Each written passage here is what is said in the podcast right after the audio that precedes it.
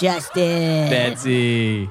We're we're we're deep into our Killer Clowns from Outer cast week or month. Yeah, it feels like a week because time flies when you're having fun, baby. Having fun. Um, and we have a very uh special, I guess, finale. A double for header. Now we, For for now now we- we, we got a finale. Uh, yeah, a, a double header. We got to talk to um two people who really love Killer Clowns from Outer Space, who were parts of it. Um, we A couple we of Johns. we got two. They're both Johns. Hello, John. Uh, and we're not talking about, you know, Lady of the Night Johns. We're talking about men named John. We've got the composer of Killer Clowns from Outer Space, John Massari. And then right after that, we've got the dude, the man, the creative director of Halloween Horror Nights at Universal Studios, which if you ever get the chance to go to, go to it. It rules. It's In Hollywood. some of them in Hollywood, baby. Uh, it's a really great um, uh, night where you get to just do a bunch of awesome, scary mazes. Um, and we have the the the director of that, uh, John Murdy.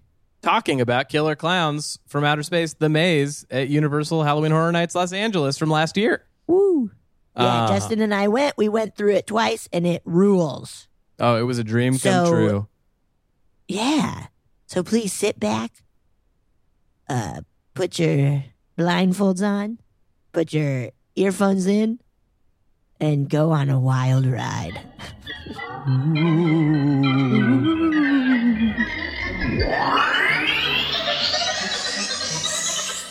We're talking to John Massari. Uh, uh, did I pronounce your name right? I fuck it up sometimes. Uh, Oh, you're saying we, we can use swear words? Oh yeah, fuck yeah, we man. can. Lose your mind. Go ahead, go nuts. Okay, yeah, that's absolutely good. nice. Okay, great. So I'm talking to John Massari. I Yeah, alone, only no Justin. Betsy. I'm not here. Yeah, yeah. if you hear Betsy, it's it's a weird glitch. Um, no, we're both talking to John Massari, who is the composer of the soundtrack, the music for Killer Clowns from Outer Space, a film you should be uh, deeply familiar with at this point. Yeah, yeah. He's wearing a killer shirt. Nice. Nice. Welcome. Thank Uh, you so much for coming on. Well, thank you for inviting me into your home. Ah, And uh, by the way, I really appreciate the um, uh, the the the buffet platter that you sent to my hotel. I that was so wonderful. That's just Did it an- show up fresh? yes, it did. Oh, It's good. beautiful. It has a it has a, uh, a mid European nor, mid Northern European theme to it. I just love it. It's so delicious. good. I'm just so relishing glad. it. Oh, good, good, good. Yeah, yeah, yeah. I'm so glad. It cost us a lot of money. So please Yeah. enjoy it. And also, I just want to say that when you interviewed um, Steve Chiodo, he didn't get a buffet platter. So just want to say that. Hey? Yeah, we'll just let the actions speak for themselves. Yeah. Uh, so we would love to talk to you about, you know, obviously your work on the film. Okay. How did you get involved? How how did you get involved in this killer movie? Well, you know, you you guys are in the business, and every every uh, you know every job that you do has a story, and it, it has this myriad of paths that lead to it. That you, there's no way that you could predict it.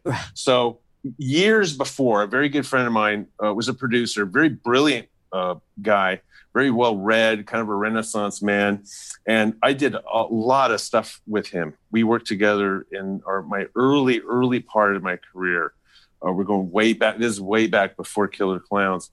Um, so then all of a sudden something happened, and the bottom dropped out of his business, and uh, and uh, we we were basically roommates for uh, a few years. And he's a very diligent, uh, industrious individual. You go to the library every day. This is before the internet. Whoa. I and, remember uh, those days. he was always he's I like believe plan, he was planning his next move, Mhm. right? And so he's reading, he's writing scripts, writing stories, and uh, taking meetings and all that sort of stuff. So one day he comes back with this little slip of paper that he tore out of the Variety, which you're not supposed to do at the library. But anyways, he um, he says you got to check this out. And there was a guy back east in Washington D.C. that was doing a trailer for his uh, movie to raise funds to for his feature, and uh, so I got that job. I applied for it. This is in the days where you had to mail a tape and you had to wait. There was no like, Yeah.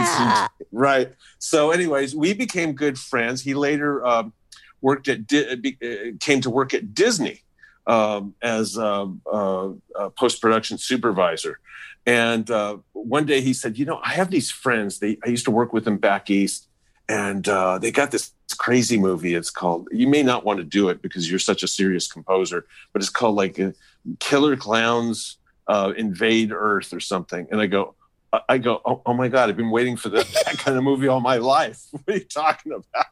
Yes. and you got to you got to understand this is around the time of um, uh, Tim Burton came uh, with Beetlejuice, Mhm. and so I thought, hey, that's an awesome drama, kind of like horror, bizarre uh, storyline. And another favorite movie of mine was um, Richard Elfman's Forbidden Zone. Oh. You know, so I I love the quirky and bizarre. So I I got in touch with Steve, and he says, well, you know, there's a lot of people um, interviewing for this, so you're going to have to interview and aud- audition with a bunch of other people. So I came, I went to a screening. There was probably about about a hundred people at the screening. I don't know how many of them were composers, but we, they all had a VHS tape of the entire film Ah. without music on it. By the Uh-huh. way, Killer Killer Clowns from Outer Space without music is really scary. I bet. It's really really bizarre, especially the scene at the bus stop oh. it's just it's just stark and it's like and, and like when they get eaten it's just so mean you know just so cruel. Yeah.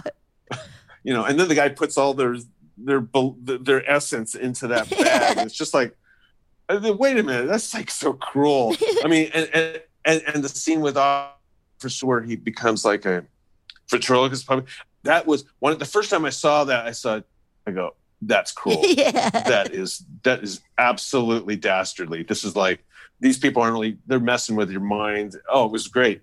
So, anyways, I took it home and I picked one scene to do.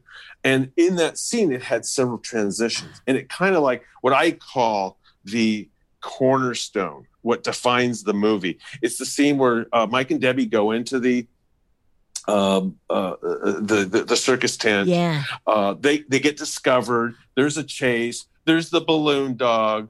They run away. They say, "Why there's killer clowns?" Okay, good. You got the title of the movie in, and then we see the the the uh, the clowns uh, invade the town. Yep. Right? They get up. They get up. That You know, slow Michael them over. Myers getting up. I love it so Right. much. Right. and so, and that's where I said, "Hey, I will use that march." yes. Steve, I, I got the call back from Steve, and he says, "Well, we really like what you did because you took it seriously.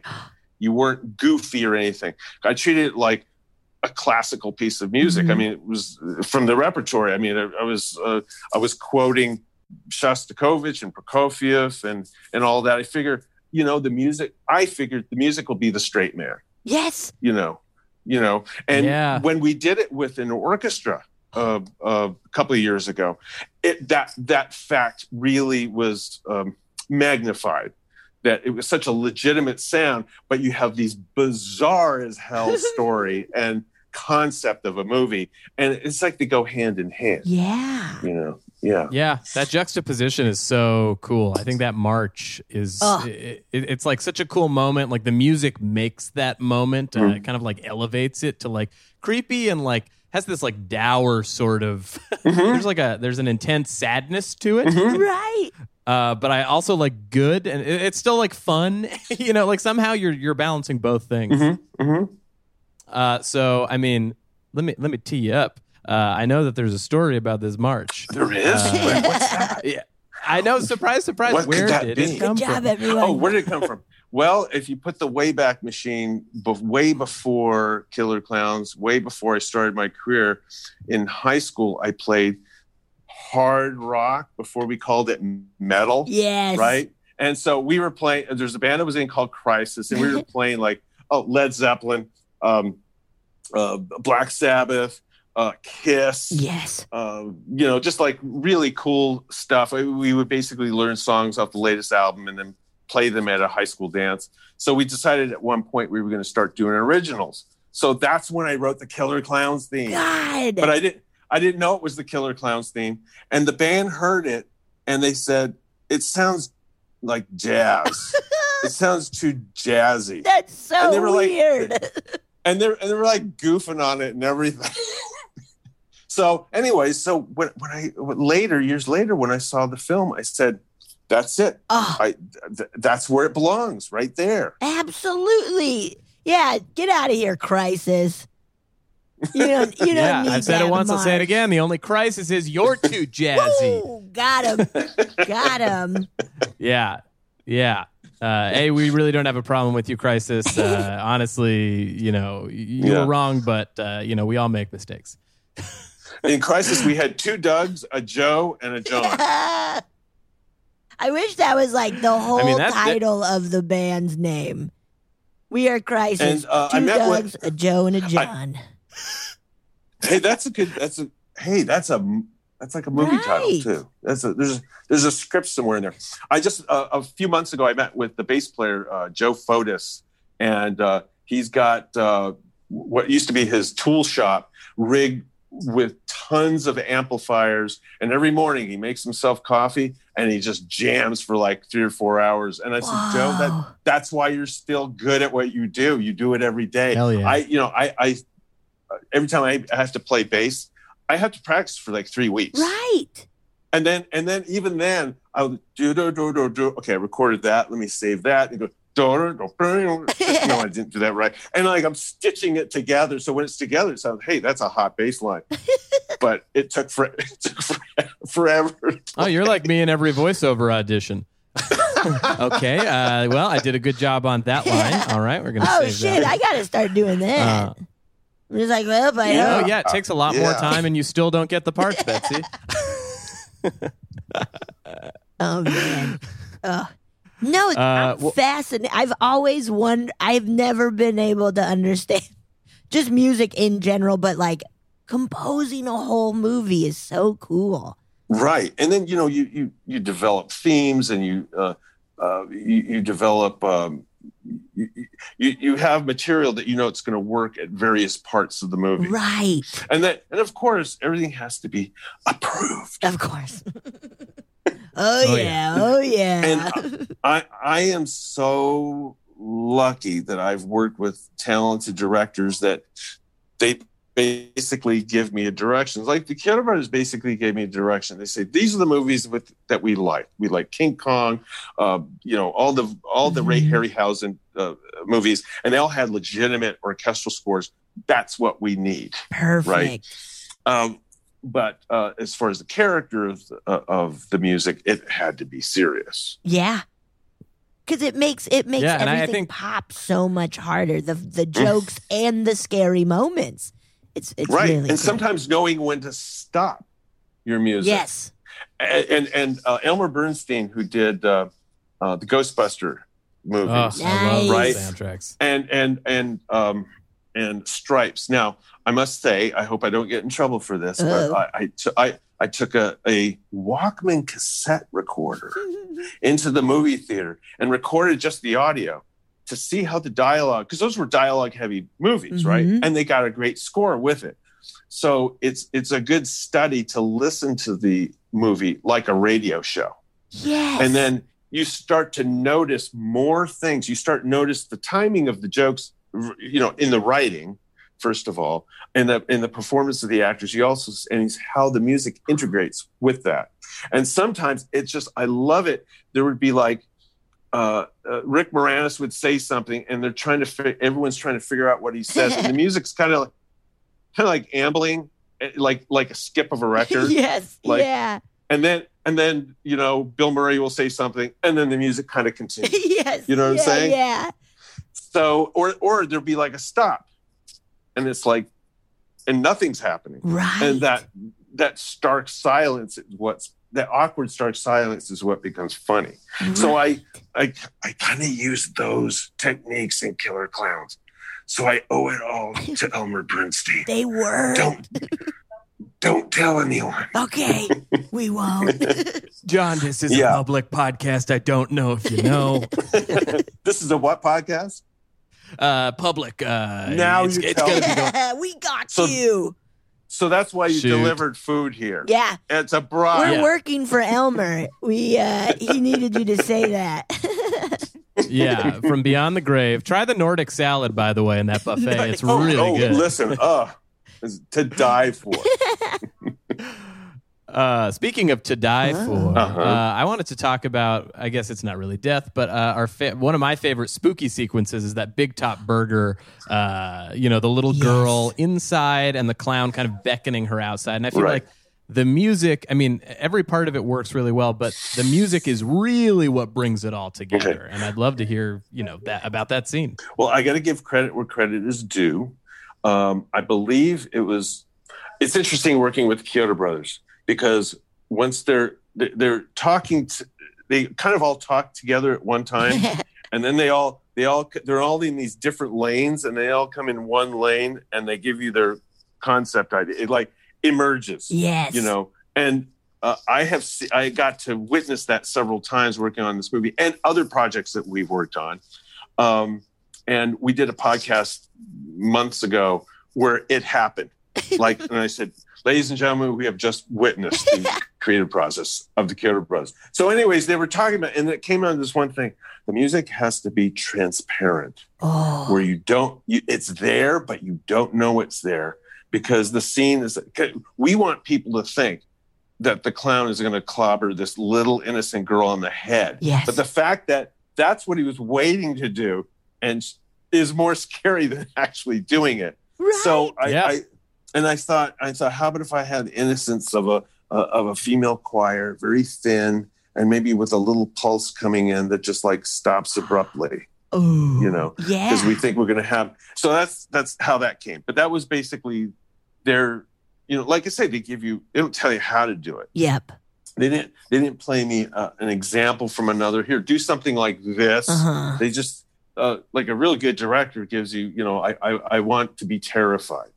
I want to be shocked and surprised when we realize that it was the butler that did it, or the butler that didn't. The butler actually didn't do it. You know Yep. um, you know so uh, that was that's how that came about it, it's just really good direction the Brothers knew what they wanted from their movie hmm they're very they're very astute all three of them are very astute artists and uh, it's an actual crime in this industry that they haven't done just like s- series after series of of great crazy movies Right. it's just like just insane.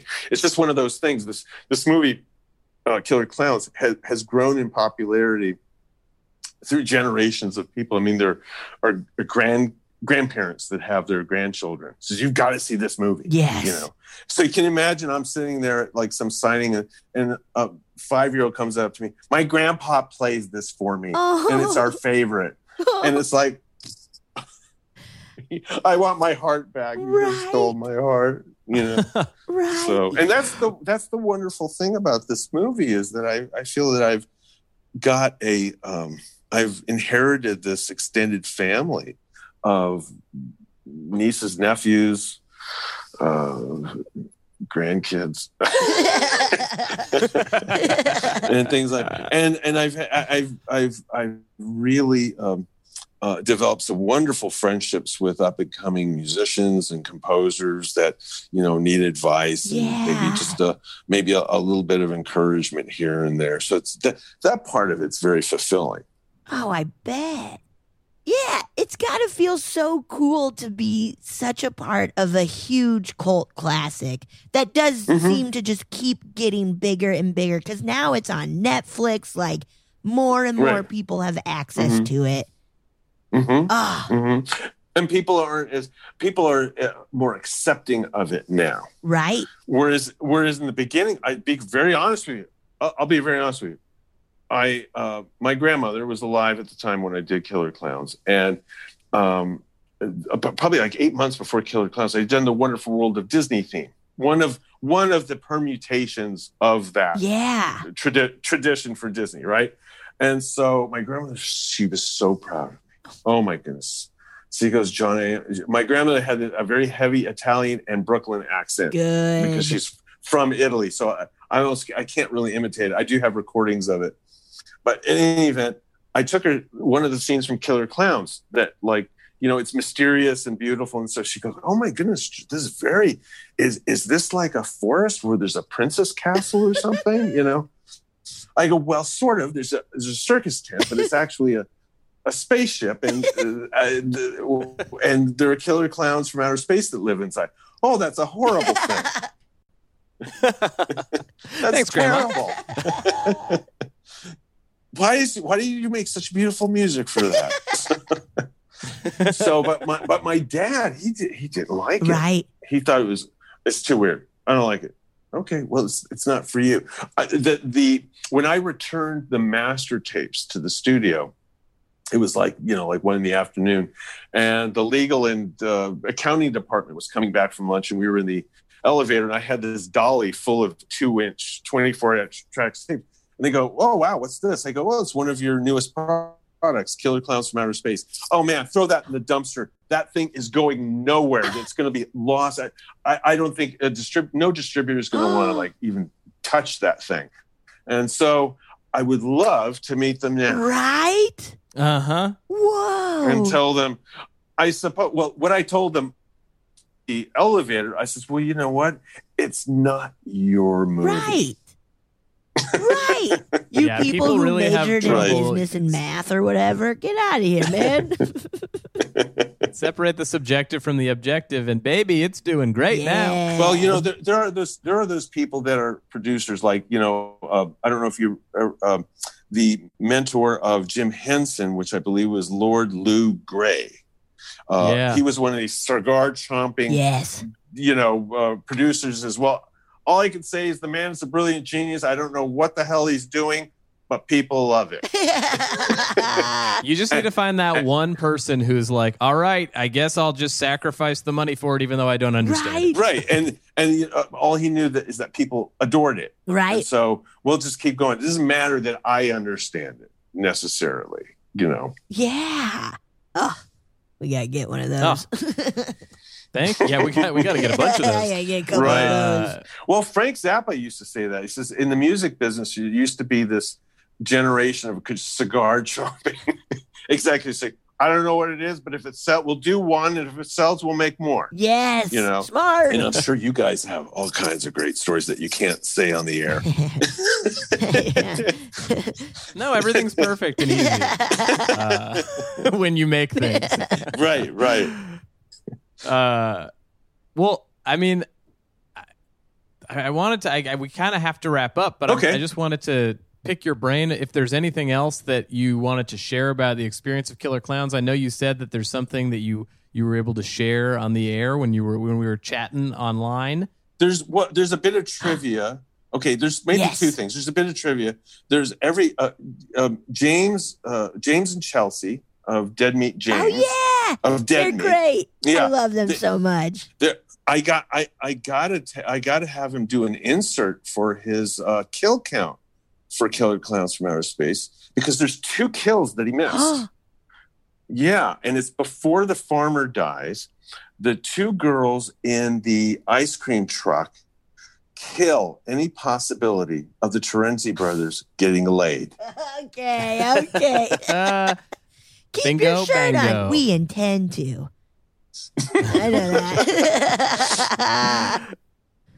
So, uh, anyways, so th- there uh, we did a concert two years ago, and we were in the process of doing another permutation uh, of the concert in a much bigger uh, way. uh-huh. Uh, and then the COVID hit. So that's kind of on hold for now. Okay. And uh, I'm working with a really wonderful, passionate uh, concert and event promoter that uh, really gets it and grew up with the movie and once saw what I did in 2018, which was the 30 year Mhm. anniversary. And he says, you know what, that should be, that should be a regular thing. and and we had so many wonderful ideas and you know um so anyway so that's something that's um, Something's gonna that's- happen. that's that's something in the future. And for the fans that want a sequel I- i'll make this very uh, very clear. The killer clowns from outer space is owned by a public by a publicly traded company called mgm pictures. And it's uh, www.mgm.com they have because it's publicly traded they have a contact contact section. And it would be wonderful that you just send them a card saying we would love to we love killer clowns from outer space can you can you make another one Ooh. You know. and if I you mean, want let's do it. and you want to add another line, you could say, and if you can have the Chiodo brothers and bring back the original cast and crew in some way and have John Massari do the music score. You got it. You can be that. That could be in fine print. Uh, Man, John, thank, you so much. so this has been a much. blast. This is such a dream come true. Oh, it's a dream come true Ah. for me. I love your work, and you know, you, you have such a you have such a, a love for the uh, for the genre, Ah. and I love. I, I listen to your podcast as it's supposed to be heard uh, as a as a radio show, and you guys did you you picked out these little gems from you know. There's always a new dimension that people perceive from this movie, and it's you guys were are so great at this. Oh, thank you. I'm so glad. That means a lot coming from you. Yeah. we just we love it so much. We love your work. And- we and- love the Oh, film. Yeah. And uh, maybe when this um, pandemic pans out or finishes, we'll all hang out. I am in. Yes. I'm Let's so grab a drink in. or a buffet. You got it. Hit the Vegas buffet. yes. You're speaking Betsy's I mean, language. You're truly, speaking my language. Vegas at a buffet. I'm there. I'm there. yeah, at buffet anywhere. I'm I'm good. yeah. Oh, thank you so much, Ah. John. Yeah, thank, you, Betsy. Oh. Thank you, Justin. Thank you, Justin. Have a great one. Oh, You too. Bye, everybody. bye. Mwah. Thank you so much. See ya. Whoa, what a cool behind the scenes peek at how the music worked. Ooh, I learned a lot. I music blows my mind, man. And the idea composing the whole movie seems exhausting. But Yeah, also well- he nailed it. He was also great. knows how music works. I don't, but Yeah, well, uh, Whatever. happy Halloween, Betsy. You're going to be composing a movie without any experience. It's it's your ooh, Halloween that horror movie's night. gonna suck, dude. yes. Yes. Um, that was awesome. I'm so pumped we got to talk to him. Uh, and then I'm very excited for this next part where we get to talk to John Murdy. Yes, creative director of Halloween Horror Nights out in Los Angeles. Uh, the Maze fucking ruled last year, and he, It was so good. he digs deep. He digs deep, and we got to listen to him, and now you get to listen to him. Here we go. Enjoy. Well, here we are, Killer Clowns from Outer Cast, talking to John Murdy. Yeah. How are you? Good, hey, everybody. Happy. This is the season, so happy Halloween to everybody out there. Yeah. and a happy Halloween to you and you. Thank you. Uh, this honestly, this is so fun for us because I feel like my my favorite memory of last Halloween is Betsy and I going to Halloween horror nights together. Oh. Uh, and That's cool. going through the Killer Clowns maze, we like rushed to that, and then we had to end our night at it too. yeah, we Uh, bookended it. we, we it was our you know repeat maze, but uh, it's it's like bittersweet to to talk about it now because we wish we could be there right now, but it's it's so cool to actually have you on the show. Oh, it's my pleasure. Thank you. No, it's it's weird for me too because like you know I'm always in LA Mhm. during Halloween, and uh, I live in Ireland now, and um, Ireland's not as like in you know Irish people when you try to explain to them like what Halloween is like in LA or anywhere in America, really, they're just like, really, which is ironic because Halloween, the roots of Halloween, pagan festival, comes from Ireland, you know, but it's it's nowhere near as big a deal. So this is like the first Halloween where kind of the nice side of it is I'm home with my kids, Yeah. so I get to I get to I have a very small select audience this year. I'm trying to entertain two, a five year old and a seven year old, which actually is probably going to be the hardest you know challenge of my career. yeah. Yeah, you got to make them a maze of like what Frozen Two or something. A, a very scary. No, not with my kids. My kids, no way. My kids. Um, I, I showed my daughter uh, the Silent Phantom of the Opera when she was two. Whoa! Because yeah, yeah. I mean, these kids. I mean, my my daughter was on. My oldest daughter, Isabella, who's seven. Um, when I was doing the press junket for for Insidious two, which I was working with them doing a maze, and they wanted me to do the press junket. Um, I couldn't find a babysitter, and she was really young. She was a baby, baby, and I called up, um, you know, the producer, and I was like, uh, "I have to bring my baby," you know. Yes. And I actually have pictures of me on the at the press junket holding my child, and and while I was being interviewed, James Wan and Leigh Whannell, you know, the writer and Yeah. director, are like going, "Hey," baby," you know, and like trying to keep her quiet. so she, that kid grew up with horror. so yes. right. And so, yeah, this is a good place to start. Did you grow up loving horror? Yeah, well, specifically, like my entree into horror, and it's a kind of a classic story in my family. Um, I, you know, I grew up uh, predominantly like as a kid in the 1970s, and you know, in in the 70s, every town in America had a horror, you know, movie television host, the equivalent of what like Elvira became in like the 80s. Um, but back in the 70s, like every town had, you know, Dr. Spooky or whatever, you know, uh, Ghoulardi, and they, they all had names like that. And um, they would always rerun the classic Universal monster black and white horror films from the 1920s, 30s, and 40s on a Saturday. So one particular Saturday, uh, my mother let me watch Frankenstein, Oh. the 1931 Universal classic with Boris Karloff um, that James Whale directed. And uh, the story goes that when she came back, uh, I was like crying my eyes out. And her immediate reaction was, Oh my God, I've traumatized my son. Here's to years of therapy. but um, when she actually like talked to me, what she realized is that I wasn't afraid of, of Frankenstein at all. What I had done, even at the age, and I was four, you know, at the age of four, I immediately sympathized with the monster because you know and i think this is true of all the classic universal horror films the monster films. Um, the, the real monsters in the movies aren't the monsters themselves. They're the people you know they're the guys with pitchforks and torches trying to burn down the windmill. Um, and i just and literally i just felt so damn sorry for frankenstein that i burst into tears. And from that moment on i became obsessed with like those movies. So i watched them all and uh, back this is back in the day of the the old Aurora monster models, which was kind of like the first consumer product for those characters. And I I collected all of those until my brothers blew them up with M80s one Fourth of July. I love to tell them that. I always tell them now, like you know, an original creature from the Black Lagoon from the '60s in the box is worth about you know a thousand, fifteen hundred bucks now. But um, in any case, that that's how I originally came you know came to love monsters. And then really quickly after that i realized there was this place called universal studios hollywood where all those films were made.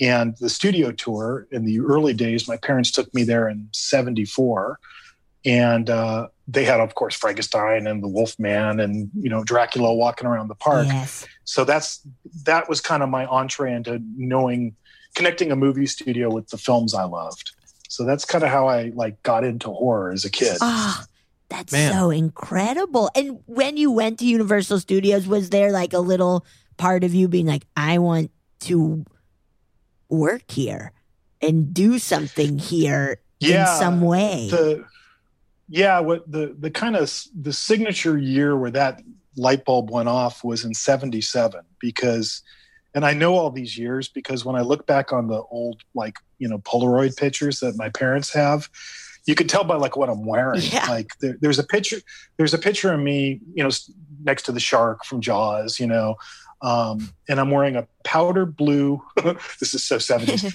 a powdered blue iron on decal Chewbacca shirt because Star Wars had just come out that summer, and um, I'm I'm uh, you know posing with the shark from Jaws, but also they used to have right at the exit of the studio tour, there was this store and it had all these amazing monster masks and makeup, like real theatrical Ah. makeup.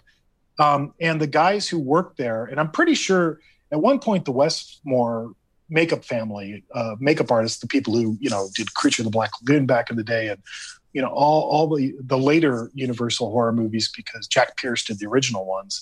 But um, I know in the early early days they used to like some of them used to work in the park. I'm not sure if this was the case because I was seven, but in any case, they would just take random people and they would make them Oh. up. And so I got I got this big bloody gash down the middle of my face with bruised flesh and blood dripping all over my face.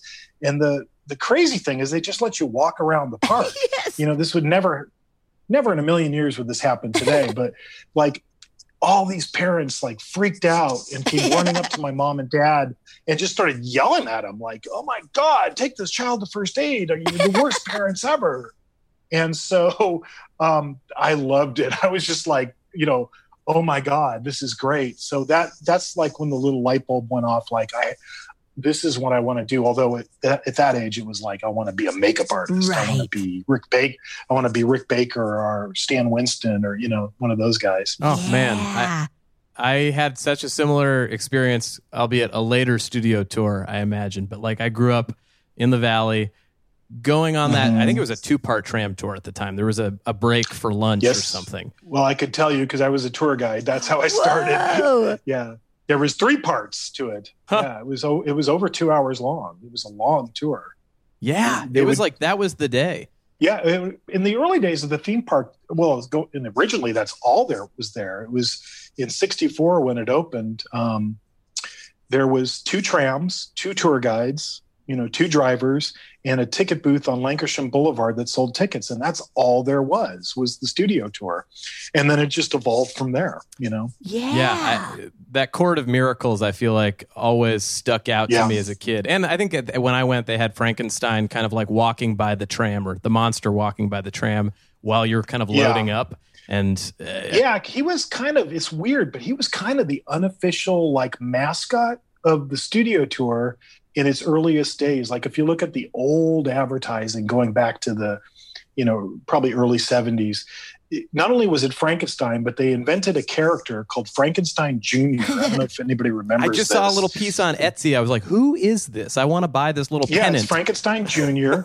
and he and he was like a little mini Frankenstein, and he had cut off like shorts on. yeah. and uh, that that was like those characters were like the unofficial you know mascots for the studio tour and the spokesperson was hitchcock because um, alfred hitchcock uh, people forget everybody associates psycho with universal and it's oh it's a universal movie which it is but it wasn't it wasn't originally a universal movie it was a paramount film Wow! and it was uh towards the end of his deal with paramount as you can tell i'm like a I, I, I do a lot of stuff with universal film history and in the history of the theme park as well but um, hitchcock when he came over to do the television show alfred hitchcock presents paramount kind of like didn't want anything to do with psycho because it was perceived as kind of like a low budget you know kind of like a b movie Uh-huh. almost so he shot pretty much the whole thing at Universal and some locations elsewhere. But the movie, the main movie, was filmed at Universal. But during that time, he was the largest stockholder in what was then MCA, which owned the, co- the company at the time. And so he, uh, I don't know if they asked him to do it or whatever, but if you you can actually find old commercials with Alfred Hitchcock going, "Ride the tram," you know, at Universal Studios. It really, you know, and it's it's it's hysterical. But he was like the he was the voice of it. Oh, is that's wild. so awesome. So, so yeah, you were a how- tram tour. Sorry. Oh no, you, you're gonna say what I was gonna No, no, say. no, no, no. anyways. Well, how? Yeah, how did you? So you started as a tour guide, as a tram tour guide. Yeah, yeah. I started as a tour guide in 1989, but my like my haunt career started when I was 10. Oh. that's when it actually started. Um, I I was so inspired by like you know makeup and horror movies that I I decided I was going to do my own haunted house. Um, in 77 this is this is not only is it embarrassingly silly the theme that i picked because i was already like i i already was doing what i would later do in my career at universal which was to try to take movies and make them into haunted houses but you know being a kid in 1977 of course the number one movie was star wars Mhm. so I did a Star Wars haunted house in my parents' house in 1977. And the, the crazy part about that is, you know, people who who remember when Star Wars came out will remember this. You couldn't buy anything Mhm. that summer. You know, when I say iron on decal t-shirts, that was about it. you Yeah. know. There was no consumer products. There was no Kenner action figures. I still somewhere in my house in California, I still have you had to like send them the money and they sent you an IOU. And it was like, when we make these, we will give them to you, little boy. You know? yeah. um, because they just they didn't nobody thought that movie was going to be as big a hit as it was everybody turned it down so um, we made everything we made our own costumes we made our own lightsabers out of like flashlights and plastic tubes and um, and i played a, a tusken raider a sand person and my brother played c3po Yes. and we made everything out of like chicken wire and paper mache and um, and I did this that that particular year, and we did it for four years at my parents' house. And I just like Horror Nights, I like expanded with you know ev as soon as like I did it the first time. Then the next year, I went to my poor father and said, "All right, now we're going to not only we're going to go in. You know, the first scene was in Star Wars was really just in the the foyer or the you know entryway of the house, and everything just kind of happened around you. But um, by the fourth year, I did it. I went to my dad August 1st and said, "All right, you can't park your car in the garage because that's where the that's where the pit and the pendulum scene is going to be." And we would go. This is probably terrible because I'm basically admitting to a crime here, but it was a very young kid. I don't think they could have charged me. But what we did is we went around the neighborhood and stole everybody's Malibu lights for our lighting for like our outdoor scenes. We would just drive around and go, "Oh, I'll take this light and this light." and then we would go to supermarkets and we would take all of their boxes and pallets and crates and stuff you know not with food in them like the empty ones we took all their pallet pallets and broke them apart and built stuff um, so we literally dumpster dived and we um, we you know the last year we did it you went in the front door and my mom came down the stairs and she was a like a vampiro type vampire with a candle and freaking kids out. And then you went into the bathroom. I was norman bates. I popped out of the shower. I never i never kind of equated like that like why would norman be inside the shower? But i popped out of the shower with a butcher knife and it was a real it was a real knife. I i just went you know you're you're a kid i think i was 14 by that point so you just go i need a knife Yeah. oh there's one in the kitchen i'll just take it out of the drawer and then um and then uh my grandmother played the witch my Oh. grandmother was one of the main reasons I do what I do because she was the scariest damn woman in the in the history of Halloween. She she uh to give you an example, she owned her own witch costume, like a full on witch costume in the 70s. I never understood why. but she was supposed to be the person giving you candy, but she freaked all the kids out, so nobody ever took candy from her.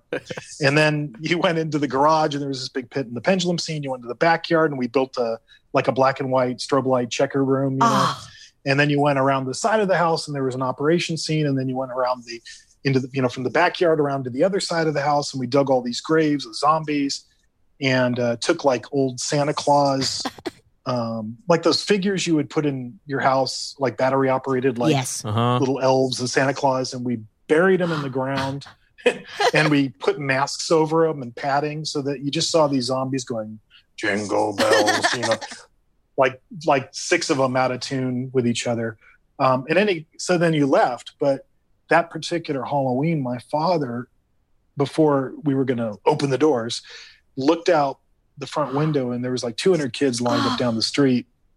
And he just turned to me and i'm standing there holding a butcher knife and he just this look of you know horror comes across his face and he goes we're going to be sued.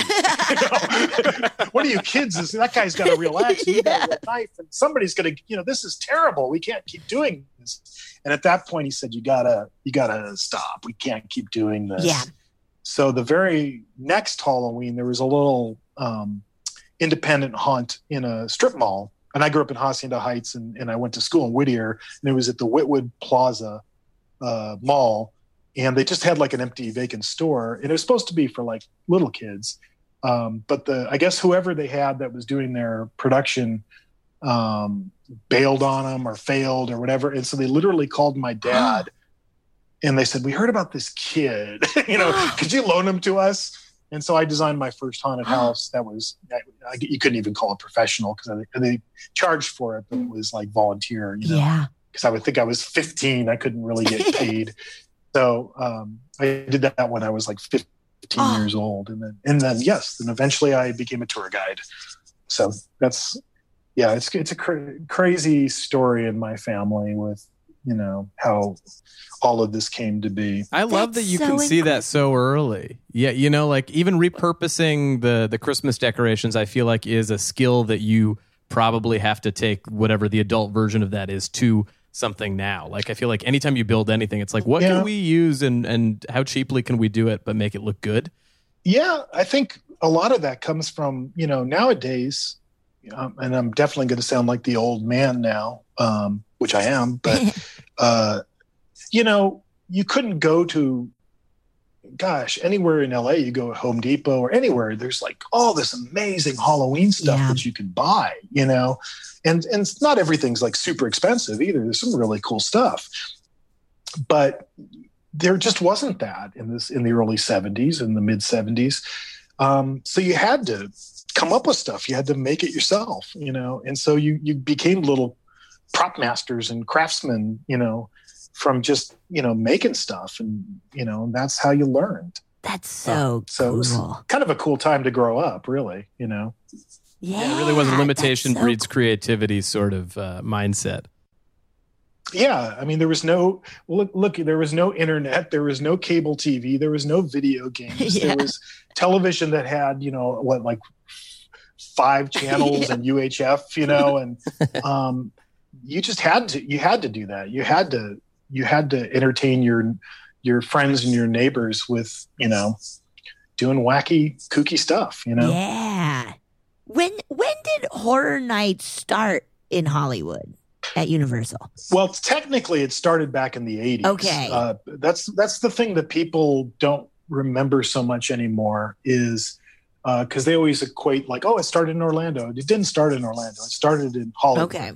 um, way back. But they only did it one year, um, and it was mostly about the studio tour. And then it went away, and then it came back in the '90s, and then it went away, and then it came back again in the late '90s, and um, and then it went away, and then by the time uh, we took it over in 2006, I think it hadn't been done for about five years. It was either four or five years.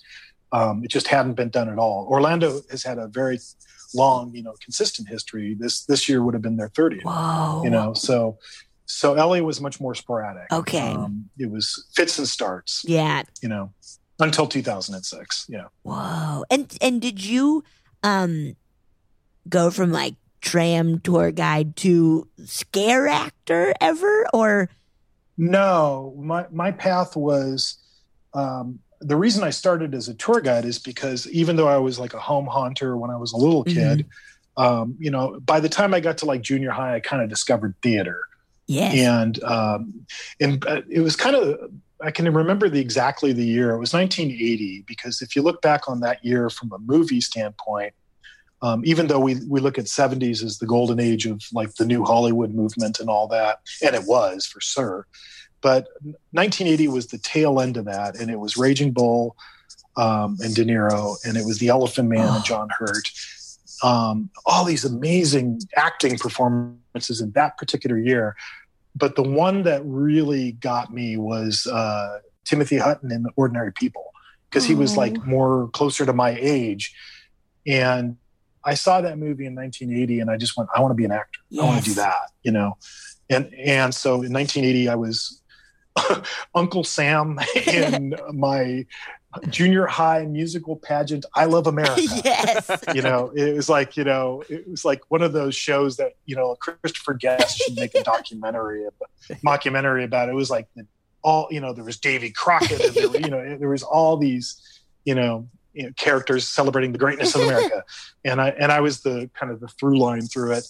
Um, so I got you know did a whole bunch of musical theater in in uh, high school, and then in uh, at the end of high school I auditioned and got a drama scholarship for acting specifically. So uh, since they were going to pay a large portion of my tuition, I was like, excellent. Yeah. You know, I don't have to lump this on mom and dad. And um, so, uh, about maybe about my junior year of college, I decided I wanted to write. I wanted to start writing my own plays, and uh, I went to my uh, heads of the theater department at the time, and they were they were like, "Well, you didn't, you haven't taken the writing class," and I said, "Well." I already wrote it. Here it is. Yeah. You know, I'm going to produce it and they were like, "Well, no, you've got to you got to take the writing class, and you have you know." And I've I've always been if somebody tells me this is impossible or no, I usually am like, "Well, I'll do it anyway," Yes. you know. Um, so I did it outside of the theater department. I, I got my own space, and um, and I got my own you know actors from my friends, theater friends, and um, I wrote two plays in college. The first one was the longest one act in the history of Everness. like I learned, I learned about editing because I wrote a one act that was like an hour and forty five minutes. You know, and I had the audience for forty five of those minutes, and I absolutely had them. And then I just saw people start to shift in their seats, and I was like, "Oh my god, uh, big mistake." And so then I wrote a second play that was like a tighter. It was a two act play, but it was like 45 minutes and 45 minute acts and, and it was a play about um, it was a play about elvis presley fans it was called uh, the second coming and um, at that time in society there was this weird period where there were all these weird like people who thought elvis was still alive Mhm. and, and all these sightings and he's in michigan and he's here and he's there and so i wrote a play about a group therapy where everybody in the psychologist's uh, group therapy session was obsessed with Elvis, just a, like pure fluke. Um, and he couldn't get any of them to talk about anything else. So this new guy comes into the group and he gets him to do a psychodrama, like role playing, where he has him play Elvis for the group Ah, to try to get them to confront their their you know unresolved emotions about his death, and uh, and uh, they come to believe he really is Elvis, and then the play ends with them ritualistically um, stabbing him to death to "Love Me Tender." Or no, oh my god. uh, when they when they're confronted with the the reality of things they're obsessed with, they they're so horribly disappointed that they kill him. um, but in any case, uh, and this really is like waiting for Guffman. going back to mentioning Christopher Guest previously, I invited, I wrote to all the drama critics in LA, and I said, I wrote a play. You should come see it. You know, yes. at like you know junior in college. Um, but the crazy thing is, somebody did. Um, yes. and I still remember who it was. It was the drama critic, uh, who's now I think a movie critic for the LA Times, Glenn Whipp, and uh, he actually came and talked to him. I think a little bit afterwards, and then just without knowing anything about it, all of a sudden at the end of the year, they in the all the LA papers they're doing their ten best this, ten best that. He listed my little play as one of the ten best plays in LA against like Les Miserables and like you know, all these What? huge productions. and so that kind of like propelled me into wanting to write more Mhm. wow. because I had this crazy thing happen when I was really young. Um, so when I was a tour guide, I was already writing and you know doing a lot of things like that, trying to produce my own stuff. Um, and I had an opportunity then to become a production assistant or gopher Mhm. for the construction of the lower level of the theme park in Hollywood, which we call Studio Center. Um, this is when we built the escalator. Yeah. I remember oh it was a big God. deal when it got built. and it was yeah and it was before the et ride was built i was working specifically on a show called the world of cinemagic I which was um, back to the future uh, the magic of alfred hitchcock and uh, Harry and the harry Hendersons. and the hendersons sound effect show yeah I I remember. I, I got So- up. I was a guest as a kid. You you would like wiggle some of the sheet metal or something to make like lightning and thunder yeah effects. i'm the guy who like put that sheet or helped put that sheet metal in there you know because I, I worked on that project and and this is you know this happens i think in a, a, lot of people's careers there's always these moments where you can either go left or right or Yeah. these kind of turning point moments in your career where you have to make a decision and it doesn't seem maybe all that important at the time but when you look back you're like wow good thing i did Yes. this instead of that Yep. but i finished the project and i thought i've made it i'm going to be a theme park you know i'm going to work my way up and become a you know designer and uh, and instead i got a pink slip Oh, you know, because everybody did because back in those days they just it was a very small group of people working creatively on the theme park stuff Mhm. they didn't do big attractions very often we hadn't even built our first ride yet because that came later with ET. So um, I, I left and I worked outside Universal for five years for a company in Marina Del Rey called Kevin Biles Design. And they really did industrial theater. They did like car shows for Toyota, business meetings with multiple slide projectors and all this kind of multimedia stuff. But they also were starting to do theme park stuff. So I worked my way up from a production coordinator to a show writer producer. And then that's when the Elvis thing came back to bite me because my one of my main writing we got this job to to produce the show for Elvis Presley Enterprises um, in Las Vegas, and I was the writer, so I had to fly to Graceland and oh meet oh like gosh. all of Elvis's, you know, Priscilla and all of the people associated with Elvis Presley. I got to go to Sun Records when Sam Phillips was still alive and like have him go, Here, kid, put on these headphones and I'm going to play you outtakes of me recording Elvis in the 50s. And here's Jerry Lee Lewis, and here's Johnny Cash, and here's, and, and, you know, meet all these people, you know. And the and like a lot of things in this industry, you know, it, it never happened. It never got produced. I wrote this whole show Right.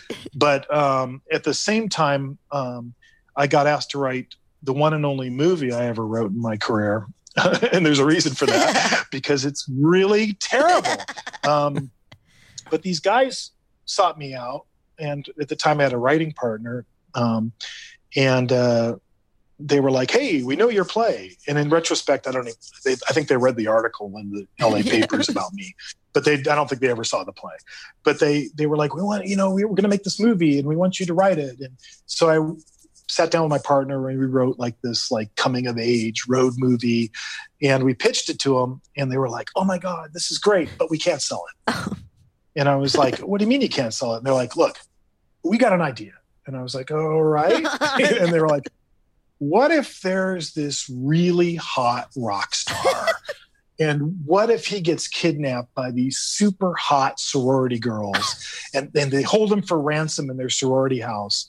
And if you if you could write something like that, we can sell it. And so I I you know stupidly did and they and they actually you know to their credit they actually made it um and it was called rock and roll fantasy and then the name it's been bought and sold so many times i don't even know who owns it anymore oh. and I, and I never got a dime off this movie Oh. but uh it got made uh it was on vhs and it was on cable and everything but uh the the funny part of this is the two gentlemen the producer and the director who made that movie are the guys who uh, are the guys behind Sharknado, and you know, yes. Okay. and all, uh, I think it's called Asylum, but but they they've gone on and produced you know all these movies, so they, they've made a whole career. Uh, but I was their I was their very first movie. Huh. So uh, shortly after that, um, I came back to work for Universal Creative, and I uh, came in initially as a writer, and then worked my way up to creative director, and I produced a, and created a bunch of uh, attractions for the theme parks. And the last thing I did was the Revenge of the Mummy. I Oh. created that ride in Hollywood. And then right after that, I got a phone call um, from the general manager of the theme park, and he said, "We're thinking about bringing Horror Nights back," and asked me if I would do it. And um, it was kind of a huge leap of faith because there was no guarantee it would work, and there was no guarantee it would be more than a year. you know? right. So that's how it all started. Whoa. That's incredible. Can I ask you a, a quick question? It's a sidebar, but did you were you responsible for Backdraft? No, I wasn't. I was working. Um, I think I was working for Kevin Biles at the time. The ones I was responsible for was the old special effects show after the World of Cinemagic, Uh-huh. the one that had the Creature Factory and uh, all of that. I I created that show. Um, the revamp of the studio tour in 2000. I put the video monitors on the tram and all that. Nice. Uh, I, I did the timeline of movie posters that go down the hill. I love that. anything with history, Awesome. anything with movie history.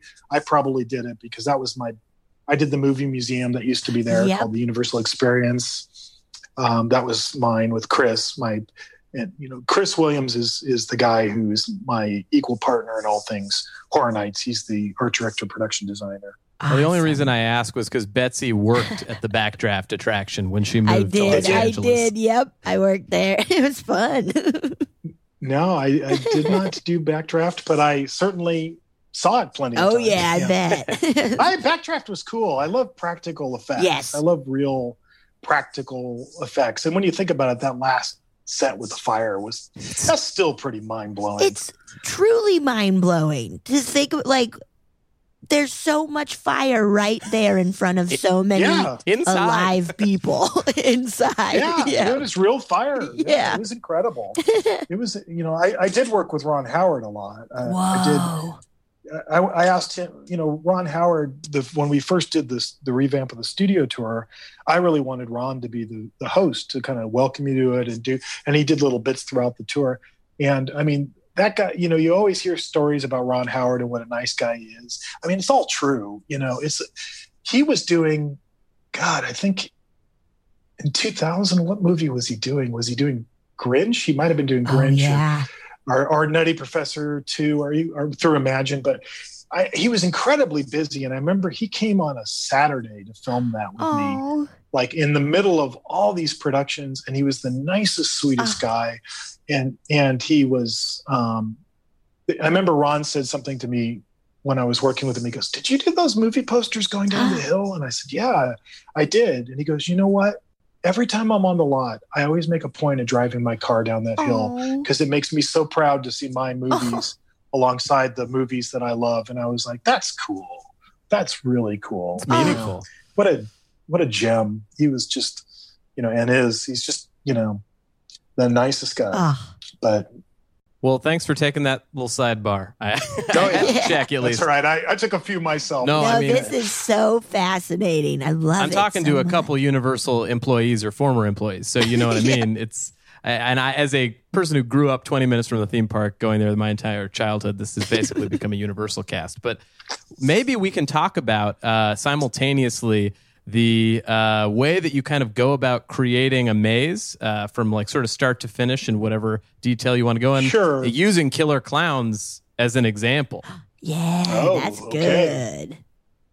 Well, before I do that, I have to kind of explain like the, my connection to that film Please. because, um, you know, I came to Killer Clowns. Uh, I actually am one of the few people. I'm the only person I know that saw it in the movie theater. Yes. You know, Killer Clowns is one of those movies that that really developed its fan base both on videotape, um, you know, and also you know on cable and things like that.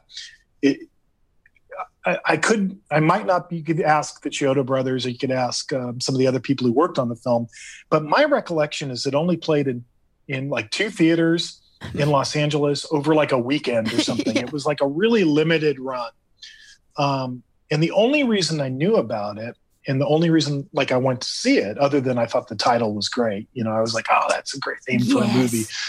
Um, I was a huge fan of the Dickies, the band, the seminal Los Angeles punk band. Yes. You know, that that's a band that deserves. And I don't know if you're going to get a chance to talk to Leonard or Stan or anybody from the Dickies, but man, those guys, those guys should be in the Rock and Roll Hall of Fame for their contributions to music because, you know, people forget they were the first punk band signed in LA, the very first Whoa. know, af, you know they they go back that far they are they are the originators of of you know the la punk movement but there certainly wouldn't be bands like green day and stuff without the dickies Mhm. i mean they they are um and particularly that the thing that they did so well is taking classic songs that you would never think of as punk songs and turning them into punk songs like taking simon and garfunkel's the sound of silence or black sabbath's Yes. paranoid and and turning them into punk songs and they always work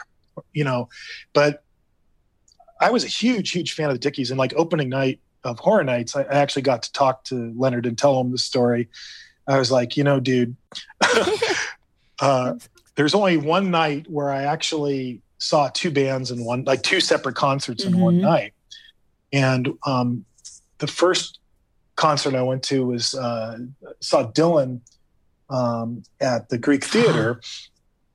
And uh, after the concert was over, we realized that you guys were playing a midnight show at the Coconut Teaser, which is no longer there. You know, the you know the this club that was down on in you know on the strip, and um, and so we raced from the Greek because the Greek always had to end it a little Yes. bit early because of the neighborhood and everything, and we raced down to the teaser so just so we could catch your midnight show. And I saw the Dickies a bunch of times, but I knew them and I knew that they were doing the you know Killer Clowns from Outer Space was that they were doing the the part of the soundtrack and everything. Um, so I went to see it.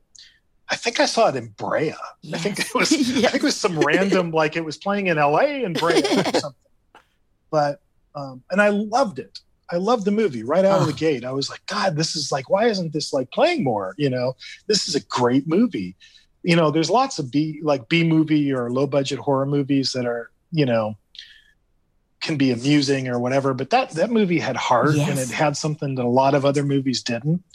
Um, and it was, you know, really well written and it was the and of course the Chiodo brothers their design was fantastic Ah. the creatures and everything um and the cast was really fun and good you know? Mhm. and um so I always loved the movie. My fear with it was um you know that it would translate to an audience uh, a mass audience like horror nights. Because you know the thing you you can't um if you're a fan of horror, you can't when you're producing a, an event that's like for the mass public, you can't get too geeky. Oh, you know, yeah. you can't be too much of a horror geek. You have to understand that, like, even when you're doing things like Poltergeist or even movies that you would think like everybody knows, there's going to be a large percentage of people that just don't know it Of course. and sometimes sometimes they won't like it just because they don't know it you know um, so i was always kind of afraid and it's the same reason i was always afraid of doing the classic monsters which i didn't do till 2018 really um, i was just worried that a modern audience Mhm. might not get it you know it's hard humor's hard to translate to a maze it's really hard to do because a maze is not a verbal experience it's a visual experience Mhm. you know every bit of storytelling has to be done visually because you can't stop and do a scene in the middle of it. Yeah. Everything's got to keep going. So, um, but Orlando did a did a scare zone the year before, and it was really popular. And so we were talking, and and we had talked about doing a maze, and then I finally just said, okay, let's do it, let's do it. And they were going to do the maze, and, and you know, I said, let okay, let's join forces. We'll both do it. Um, so back to your question about how you break it down, it starts with the film. Um, I'm the worst person to watch a movie with when I'm working. When I'm working, yeah. Because uh, it takes me about eight hours to go through a movie. The first, uh, like usually, I'll watch it once just to watch it, and then when I go back to watch it a second time, it's about eight hours, and that's because I'm stopping every two seconds to write notes. You know, Uh-huh. and I'm I'm what I'm logging is I'm kind of logging the time code of the movie, just like you would do time code if you were doing an editing session. And what I'm looking for is pieces of audio, uh, music, sound effects, dialogue, uh, pieces of the film that we're going to want the location photography on. Because one of the things we always try to do with any movie we're working with is I'll always uh, go to whatever studio it is and go, "I- need access to all your location photography, everything Awesome.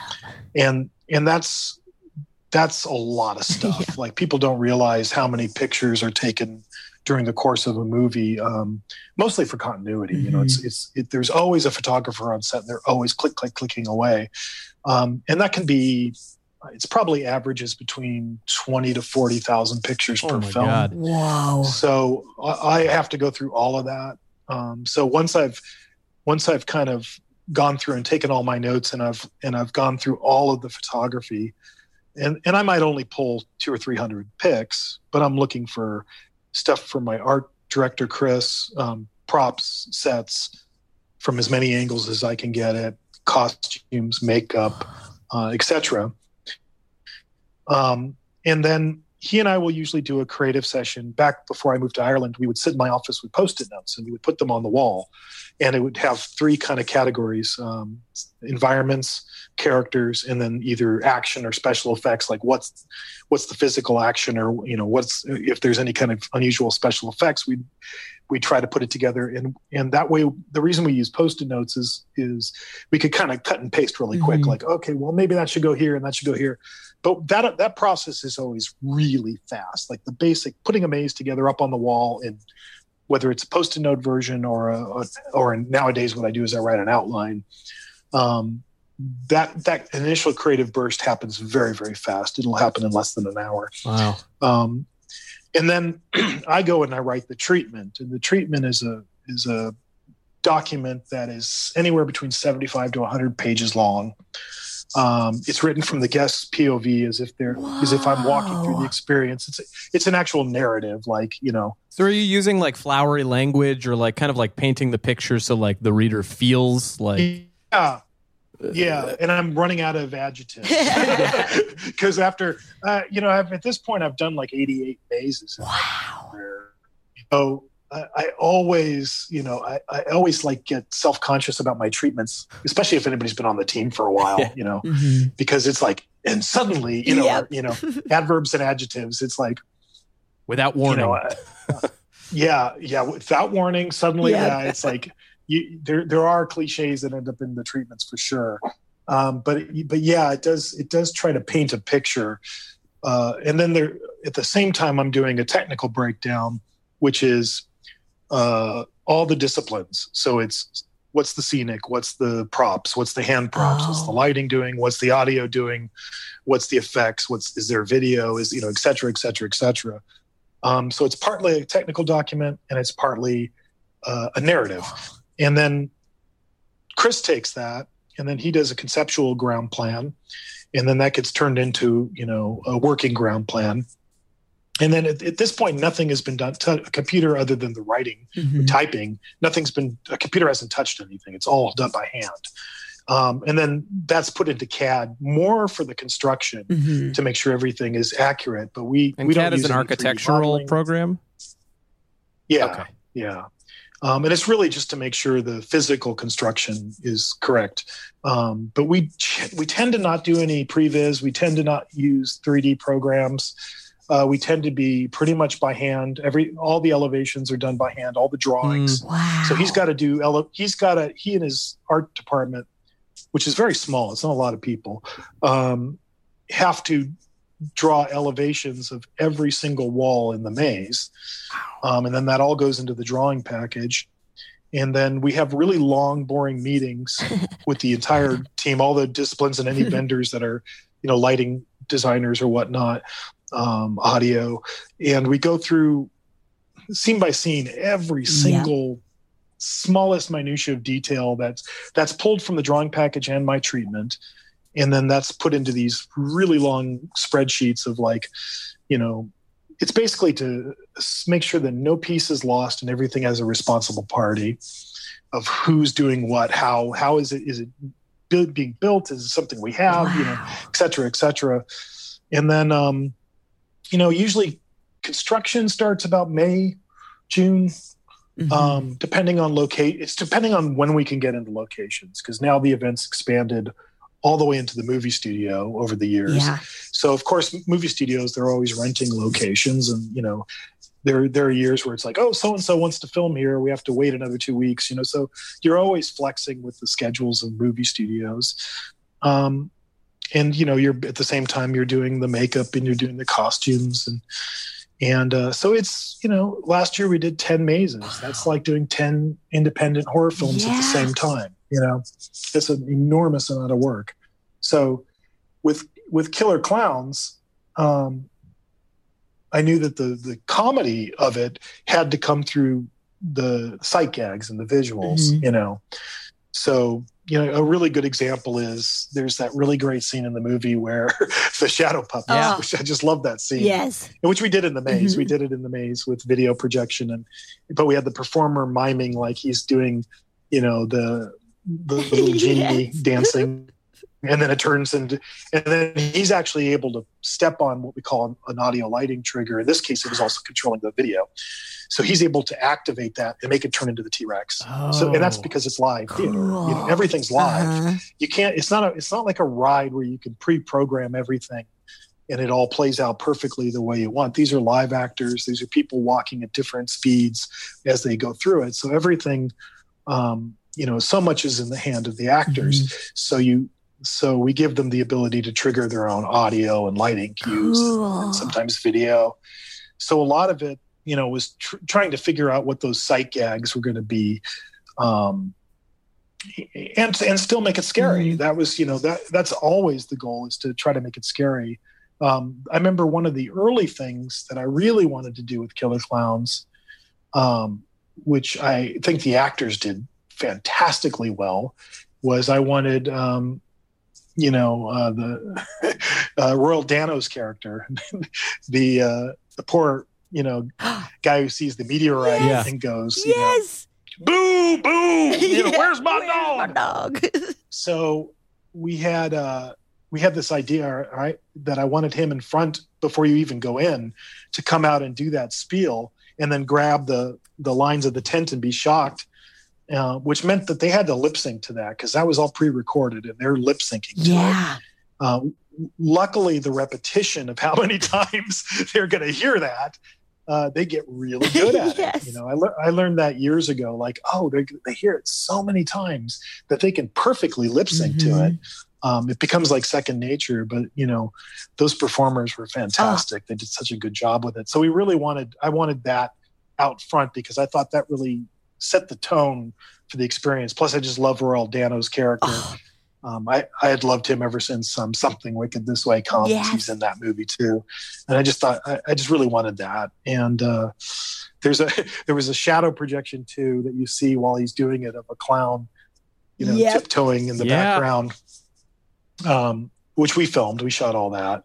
Um, I think I don't know if we used it, but at one point I thought it would be funny if he had the dog. You know, he was carrying the dog. It's not in the. He takes the dog in the film, but you never see what happens to the poor dog. yeah. And I and I filmed it, but the poor dog looked so dead. Oh, You know, Yes. um, that I thought, oh God, you know, there's probably a reason in the film why they didn't show the demise of poor Boo. Oh. So I thought it, I thought it was a little harsh and, and just went with him tiptoeing. Um, but then, of course, taking you into the spaceship Oh. and then and then taking you into the town and going to all the different locations we went. The other scene, I, I there's a lot of scenes in that maze that I thought the performers did Oh. very very well. But I love the guy playing the the, the sheriff who was the uh, Yes. you know, in Animal House, the guy who was the dean in Animal House, um, being being puppeted by the by the other clown. Uh, I just thought that was that awesome. was Yeah, that- such a good that. scene, and it was so scary and creepy. Just like in the like, it was Yeah. such. Yeah, They were so good. and sometimes that's the thing that we I I, I always like to do. I, you know, I, I like to do scenes sometimes because there's so much of what you're going through in a haunted house is bah bah Yes. bah. Um, and it has to be. It has to be that because that's why people are going. But I like to take a moment and have like a little scene play out that where nobody's physically trying to scare you and go for a different emotion. Yes. And um, that one's just creepy. And there's no one scaring you in the scene. Nobody jumps out at you. Um, and it just works really well. I also like the the clown that um, with the Valentine box that's kind of like hiding behind the tree. And I directed him. I was like, I just wave at people. You know, just be like, That's all we need. You know, yes. it's just creepy. You're a big freaking clown. You're terrifying. You know, even though it's a more comedic look, it's still creepy. And um, th- that, luckily, it was so embraced by the guests. They just loved that maze. Yeah. It was shocking to me how how I was actually really surprised how popular it was because I underestimated it personally. I mean, I thought. You know, because I think it was colored by my experience of having like gone to the movie theater and been in the theater with like ten people when it first came out. Um, I, I don't think I quite realized how big a cult film it really is, you Mhm. know? And it's, I mean, the, it was shocking. I mean, it was like, wow, this thing's a hit, yeah. you know? yeah. And it was exciting too, because, you know, if ever there, there's a franchise that deserves that love, it's that one. they've they've been wanting to do a sequel for eons, Yeah. you know, and my God, the, the, you know, obviously there's a fan base for it. There's a huge Yeah. fan base. Yeah, watching people who clearly had never seen the film at Halloween Horror Nights uh, Yeah. enjoy it was so cool and affirming. you know that it's like, yes, this yeah, I it stands the I test think of that time. is a good word for it. It is affirming. It's like, oh, okay, cool, you guys, because there's a whole generation that, you know, um, there's the ones that are that have heard of it and know of it, Mhm. but there's probably a lot of casual you know horror fans that went to the event not knowing a thing about it. And to see them embrace it and love it that that's exciting. That's always that's always been one of my biggest pleasures with horror nights like going back to you know when i did the alice cooper mazes because he was my childhood hero. And to be able to years later and i get this all the time from fans. It's like you turned me on to Alice Cooper's music, or you turned me on to Black Sabbath, or you, I didn't know anything about American Werewolf in London until I saw The Maze, and now it's my favorite film, or you know, the Universal Monsters, or you you name it. We we've had the opportunity to turn people on to a lot of things, and that's the cool thing.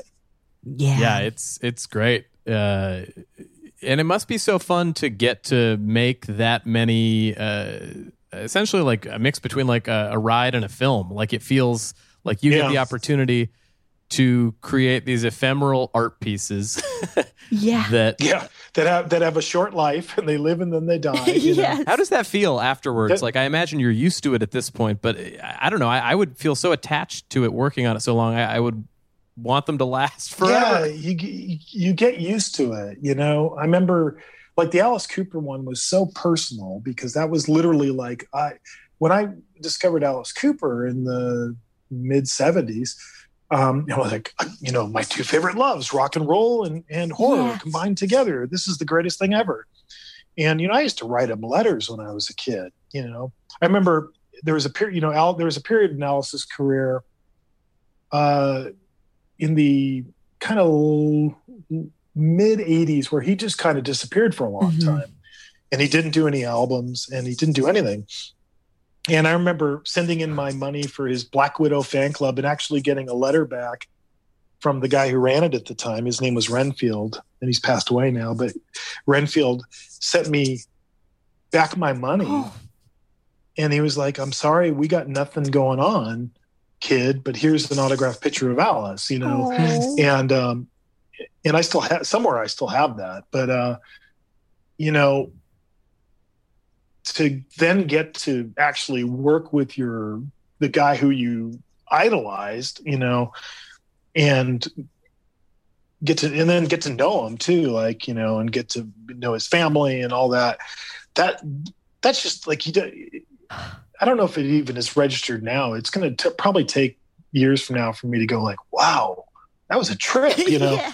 Or or um you know black sabbath like i was a huge sabbath fan and all of a sudden you know one day you're backstage in a in a arena in texas talking to ozzy osbourne and tony iommi and geezer butler and, Wow. and you know and ozzy's hugging you you know Yes. it's the weirdest thing um and uh you know the, the and like slash too you know like our our relationship the way that that's evolved with that started at horror nights. That was him. He came to see black sabbath. He'd never even been to horror nights and he um, was a huge sabbath fan. And so I, I met him that night and i took him through the maze and as soon as he came out he's like let's do something together. And i was like cool. Give me some time to think about what that is. Yeah. and, and um, you know we've done let's see clowns 3d uh, universal monsters frankenstein meets the wolfman. He's done scores for three mazes for me now. Awesome. and you know and it's crazy because like you know we just stayed friends and and um and you know my kids uh, who are five and seven like like a guns N' roses song comes on and my sister uh, my daughter will go that's slash. Oh. slash isn't it daddy? And i'm like yep that's slash you know and there there's been times where you know we're driving somewhere in ireland and and november rain came on the radio Yes. and, and and my little littlest daughter goes Oh. axl sounds sad was was he sad when he wrote this song? Ask Slash. And I'm like, okay, pick up the phone.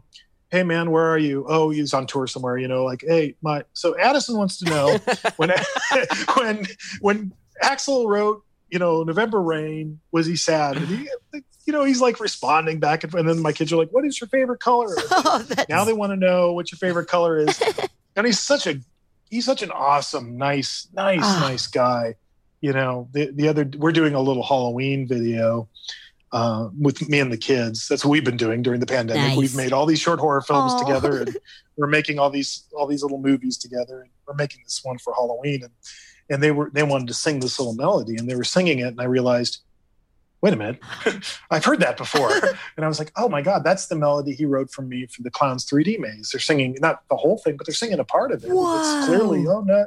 Da, da, da, da, da, da, da, da, da. And I was like, I go, hey, kids, um, that's, you know, Slash wrote that. He wrote it for Daddy, but I, you know, that's his music.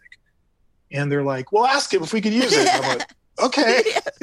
All right. Sent him a message. Hey, uh, here's the deal. So my daughters want to know if they can get permission to use your piece of music. And then he wrote back like, I give them express permission. You know, I love it. it's just it's so awesome. Oh. You know, and that's the the really lovely thing about horror nights and the horror community in general is that, that you're going to find and rock and roll. I've found Mm-hmm. the coolest people, the nicest people, uh, the humblest people Yeah. um, are in you know the, the people that were in rock and roll and people that um, were in horror Yeah. tend to be the coolest nicest people in the industry Ah, at least in my experience Yeah.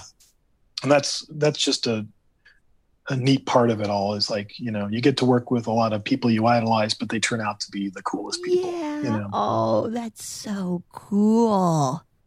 Oh, I wanted to ask you, uh, did what happens to the props and these sets and these costumes? Like, are they broken down? Are they put in storage? Are we ever going to get Killer Clowns again? Because Betsy and I personally Well, the- need it uh, in our lives.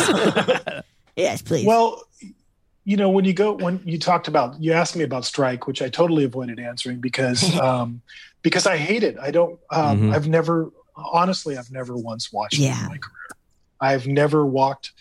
You know, November. Well, not even November first because we like we blew past that years Right. ago, where we go past Halloween now. Thank but, you for that. you know even in, even in the old days I, I never went and walked into a maze when it was being torn down i never wanted to see it um, i kind of emotionally separate from it the the i remember the last night of alice cooper this is the only time i've, I've been that close to a maze where i was like trying to hang on Oh. to it um, i i went down i don't know three o'clock in the morning I walked the whole maze by myself in the dark Wow. with just like the, you know, I think they'd even turned the lights off and I just had like a flashlight or something.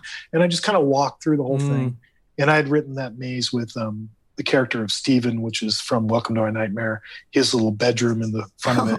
And then I just laid laid down in the bed and I just laid there for a while. Ah. I just went, okay, we did this. We did this. This actually happened. It's going to all disappear tomorrow oh, but it but it actually happened, you Mhm. know. And um, so what we do is we tag stuff that we're you know we go through and put tape. Okay, we're saving this, we're saving that. You have to be strategic about what you save because you can't keep everything. You know, we have a massive collection of, you know, we basically have like a prop house these days. Yeah. You know, of furniture and you know all sorts of stuff. Um, but there's that's finite too. You can't store everything, and some stuff just doesn't survive. Like you know, if it's rock work, if it's chicken wire and Right. spray foam, it's, Mhm. you can't really store that. It's just going to break apart. Um, so you you kind of strategic, strategically decide what you're going to try to save and what you're what you can't save, and then that has to get decom- as we call it decommissioned yeah. you know it goes away um, and a lot of stuff's gone you know that you have to just get rid of um, and plus if you're you know if you're working on a particular film and you only have the rights to do something for so long you kind of have to Right. Of You know, course. to go. Yeah. um, so whether or not it, it comes back uh, or comes back in a different you know manner well that we've certainly brought back properties you know i think uh, i'm probably going to lose count but i mean we've done certain franchises as many as five times but we try to do them in different Mhm. ways in the old days in the very old days, we would do like Friday the 13th, and then we'd do the exact same maze the next year. And that we don't do that anymore because our, our audience evolved to where they just want new all the time, you know. Um, so even if we're going to bring it back, and that becomes an interesting creative challenge in and of itself. Like we did Texas in 2007, 2008, Texas Chainsaw Massacre. Those were both based on the remake, the New Line Mhm. remake. Then we did it. Then we did it again based on the Tobe Hooper film, Mhm. and then we did it again, but we didn't want to repeat it. So I created my own sequel. Basically, I went, okay, this film is set between the first film and the second film because I wanted Chop Top. I was like, I want to work Chop Top into this somehow. Um, so I kind of wrote uh, a sequel that didn't exist, basically, and found a way to plug it in. Um, so I would love to do Killer Clowns again. I'd love to do something different with it. you Yeah. know? But um, yeah, I mean, I would. It wouldn't take a lot of convincing for me because I I love the film franchise. It's proven itself that it, that people like it too, and um, I'd love to see it again. Yeah. Oh man, me too. it was Are so there any I'd films- like to, I'd like to see another film. I'd like to see the film. go. I know. I'd like to see the- Right. It you feels know, like or the television series. now's a great time. People are loving sequels and reboots and oh, stuff. Oh, yeah. Like, give it to us. yeah i mean there it, it there is really no reason why there shouldn't be you know that the, there's no reason the Chiodo brothers shouldn't get a chance to do another film Right. you know the, the, those guys have created something classic that you know everybody uh, in the horror industry respects and and it does extend beyond that to where it has quite a fan base Yeah. you know it deserves it Now, is there, um, before we go, is there any movie that you are dying to make a maze? Like, has there it, it, it- has there been a movie where it's just kind of yeah, like your holy grail of i i had a lot of those yeah, I, I've done 88, Yeah, so I've done a whole lot of my holy grails. But the, the the probably the biggest one was uh, Exorcist. Honestly, I mean that was Mhm. That one was I went after that for a decade. Tried to get that. I chased it and chased it and chased it. Um, and you never really know why you can't get it, Mhm. and then um, and then suddenly it became possible. Um, but what was terrifying about it, aside from just the thought of doing it, Yeah. you know, because I mean that is the to me that is hands down the scariest movie ever made, and always will be, and and nothing comes even close to it in my mind. yeah, You know, and it's probably because I was how I was raised. You know, my mom's a Catholic theologian, author of multiple books. Whoa. I I grew up in a, in you know hanging around churches at late at night while she was doing this talk or something, Yeah. wandering around looking at statues as a little kid and going, "Did that just move?" You know. Um, so you know, seeing this, people that you know. You know that could have been possessed. You know, Yeah. seeing things like that right in front of me as a little kid. So I I had every reason to be afraid of that movie. Um, what was scary was I just wanted it so bad I never stopped to think how to do it. Right. so the, the the moment we actually found out this is really going to happen, we're now we're finally going to do it. It was absolutely terrifying. And I remember I turned to my partner Chris and I said, "Oh my God, something just." You know, I just had this terrible realization about The Exorcist, and he's like, "What?"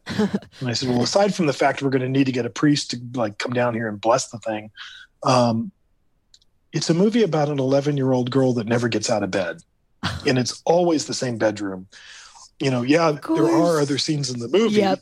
but for the most part, all of the the things. If you ask somebody to name what they remember about The Exorcist, they're going to mention pea soup. They're going to mention levitation. Yep. They're going to all the things they're going to mention are things that happen in that bedroom.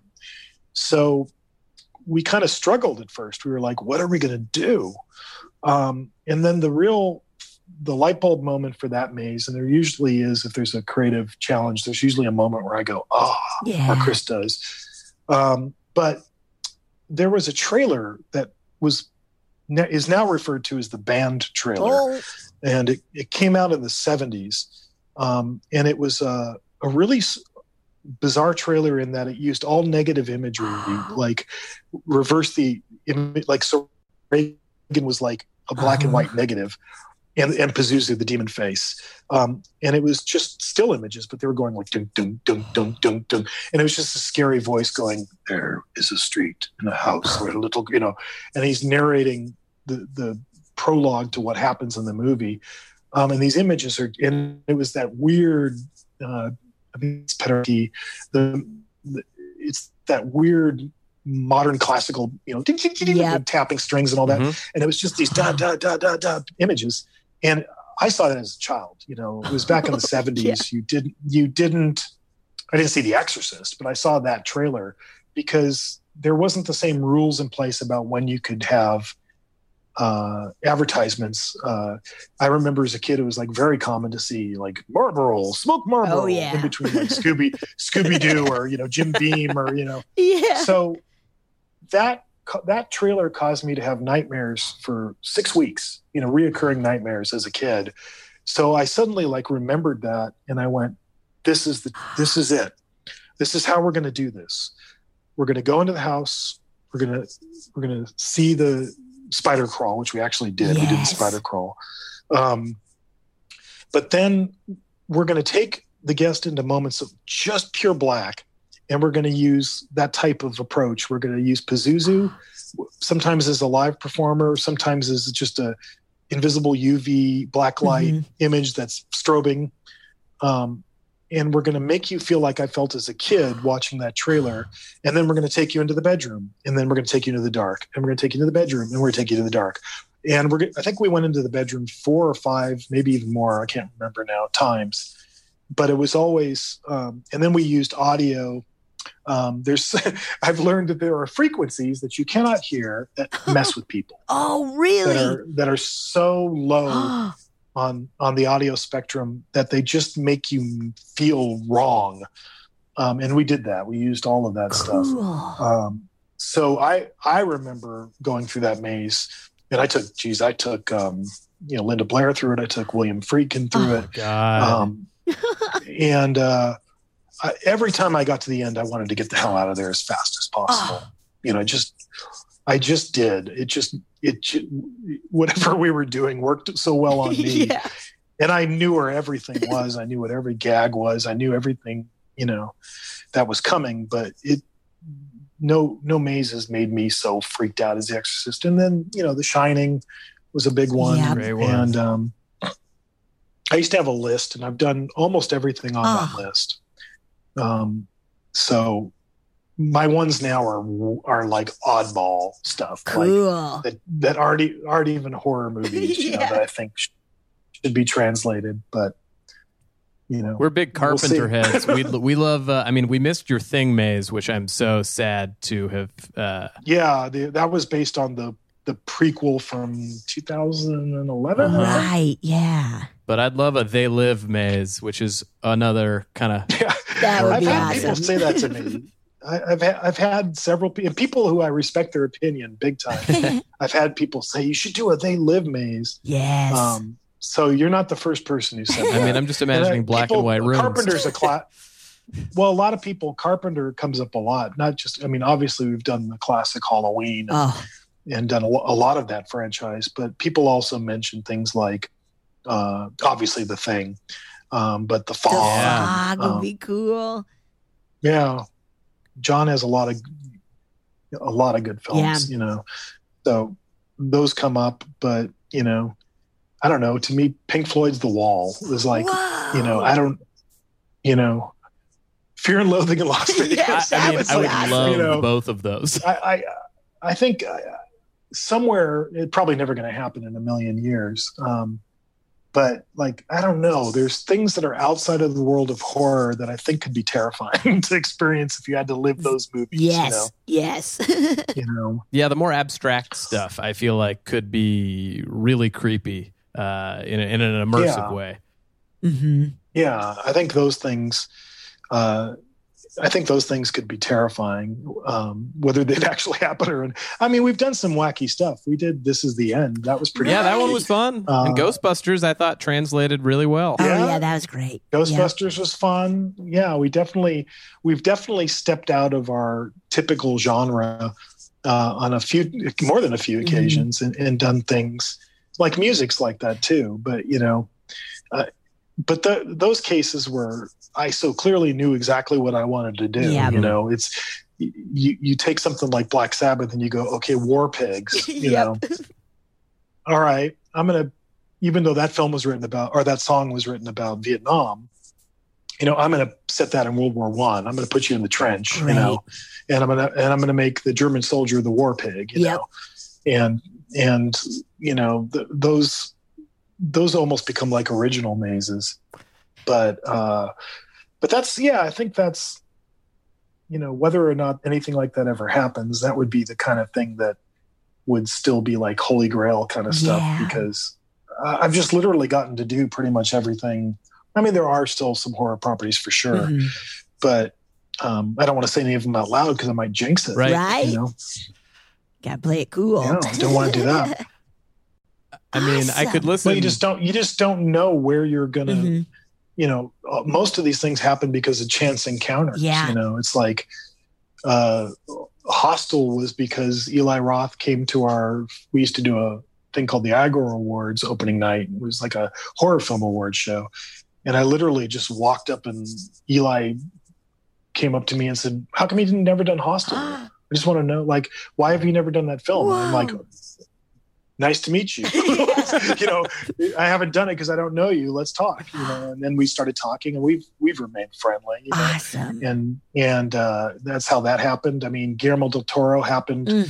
similarly, where uh, I was at the Eyegore Awards. I was sitting with Alice Cooper's family at his table. We were giving him an award that year, and and uh, someone tapped me on the shoulder and said, "Mr. Del Toro would like to talk to you." And I was like, "Okay, cool." And I'd just seen Pan's Labyrinth and everything, and I was like, you know, already a fan of his. And I I walked up to him, and I still remember exactly what Guillermo said. He just looked, he just smiled, and he goes, "You and I have a lot in common." and I said, and I looked at him. I go, I know exactly what you're going to say. It's the Universal Monsters because I just listened to this big interview with you, and I heard you tell all your stories about growing Ah. up with those characters.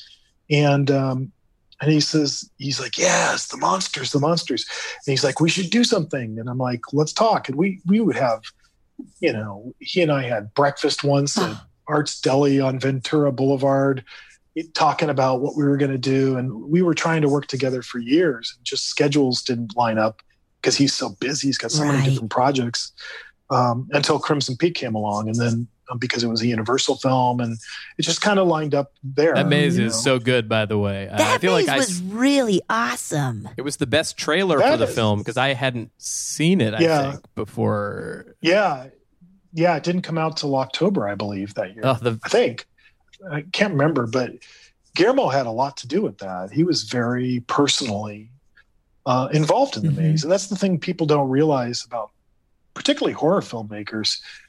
Um, they love to play in, in this world, you know, Yeah. they, I, and I think the reason is, you know, when you're making a movie, you're, or a television show, so much of it's isolation. Mhm. You know, you're you're out on location. You're just with the people you're making the thing with. Um, maybe you know, yeah, you go to the premiere, but that tends to be industry folk. You know, um, it's rare that a filmmaker sees his creation with a real audience. You know?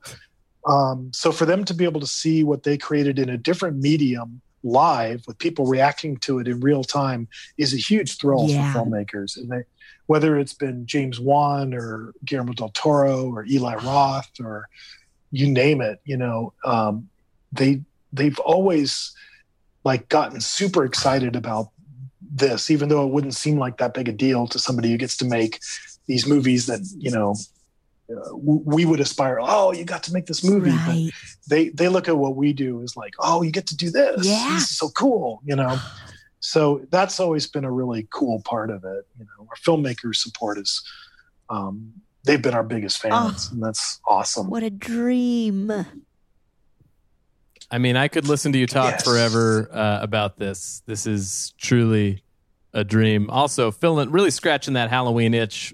oh, I know. I want to go I- through a maze right now. No, Deeply miss makes it. you want to run out of the house and scare somebody. yes. Maybe that's what I'll do right now. It's daytime here, so uh, I think I think I'll turn on the strobe light and the, yes. I, I I have this there's this one um decoration called the man in the Hat. Oh. God. Yeah, and I actually didn't. I didn't buy it. My wife bought it. The, I was three years ago. I was the. I was in um, L.A. for Horror Nights, and she was here with the kids in Ireland, and she bought this guy, and he's really creepy. He's like it's actually like a. I've never seen him. And the weird thing, maybe he's he might be cursed because I've never seen him again. I've never seen him anywhere else. And he's this weird guy. He kind of he's like a Victorian gentleman with a black hat, really pale face, really striking eyes, and when you push the button, his head he, he goes like it's Halloween night, and he starts talking, and then his head spins around. it's a skeleton on the other side, but she managed to traumatize my five year old Addie three years ago when she was two with this thing to the point where she's just terrified of this thing. Oh. So this Halloween, I went up to the attic and I pulled out all our stuff that we. I've had to accumulate a whole other Halloween collection here because it's too crazy to try to ship stuff. I have Yeah. a you know ma- massive collection in LA that no one gets to see anymore, and um, in our house there. But uh, I uh, I brought him down. I set him up, and for like multiple nights, there'd be like a knock on the door. Can I sleep Oh. with you? I had a dream about the man in the hat, and I was just like, oh, this is awful. This is like the worst thing. She's like terrified of this thing. So I had to physically take him and put him in the guest bedroom, which looks out on the street here in Ireland, and we live in a pretty, you know, it's- the biggest town in the county, but it's only twenty thousand people. Whoa, So yeah. by LA standards, it's a pretty small town, you know, and it's it's in uh, county of Donegal, so it's up northwest coast of the country, miles away from Dublin. So it's, you know, they're not used to this type of stuff. yeah. So I put them up in the upstairs window, not even thinking that like kids would be walking down the street and going, Jesus, what's that? You know, and I and I I look out the window all the time, see it happen like every day. It's just hysterical. So we're making a little. I'm- I'm, Yeah. I'm, I'm in post post. I'm editing, finishing editing, and putting it all together in, um, you know, with the little song they song of Slash's melody and um, it's called it's it's all about this character and i so i wrote a t- typical writer i wrote a eight page 16 16 lines you know rhyming poem about this character and his whole Yes. story of why he came to be and in, in an effort to cure her of her fear of him um, I, I wanted to write a story about why he, you know, because Yeah. he's like he can't be with any of the other decorations. He's secluded upstairs by himself. Yeah. Oh. Why is he there? Where did he come from? What is his story? And I wrote this. It's kind of, it's actually really sad. It's Oh, like, it's like a sad. It's like everyone's going to expect like this really scary thing, you know, when I put this out. but it's like it's just really kind of a sad little story, and um, and we had to film the last scene, and I needed her to like be in the room with them, and you know, and I'm like, but you know, we've been making this movie, and you know, he's kind of like he's your friend now. You know, he's it's like how when I was a kid and I saw Frankenstein, honey, I, you know, he I, he he's like my friend, you know, and you know, your daddy's the you know. You know, they all the monsters have to listen to me. You know, they, they can't. You know, yeah. they have to do what I tell them. Yeah. That's my job.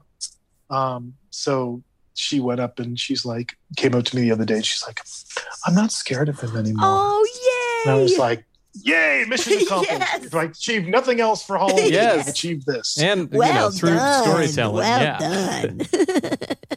Yeah. So, and yeah, we all have to, and that's, you know, that I think that's for everybody out there for Halloween. Like, I know it's a, especially for young people and kids, it's such a drag. yeah. you know th- growing up in the world we're all we're all living through right now. But that doesn't mean you can't just create it for yourself Right. you know create don't let it die. Don't let the spirit of halloween die. Create something yourself. Doesn't matter how big or small it is. Um, that's the power we all have and that's what we can do to keep it alive so there's my motivational Ooh. talk for tonight Oh. That's good. That got me pumped up. I'm going to Yeah. make my house terrifying. so make a podcast yes. Yeah. I mean, that's what we're doing. We were like, we That's miss what we're it. so- doing. That's what you got to do. That's what everybody, uh, anybody who's creative's got to do in this time. You know, Right. is we've got to just do what we can to try to you know, do something positive in this world right now. Yeah. Well, Oh, thank you so much. So there you go. Yeah. yeah, thank you so much. My pleasure. Thank you, This was such a treat. It was so wonderful Thank you. talking to you and Good talking Ah. to you too. hearing everything. Oh man. Where I- can people find you online if they want to follow you for this, see this film uh, as well as Yeah, Halloween Horror stuff? Uh, um, just just John Murdy as far as my Cool. personal Twitter's just John Murdy.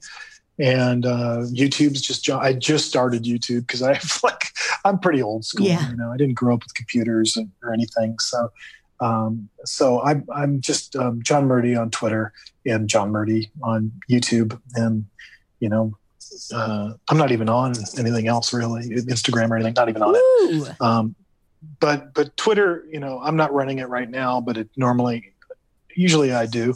Um, but that's you know, at Horror Nights is for Halloween Horror Yep. Nights. Awesome. Well, Thank thanks you again. so much. Thank you.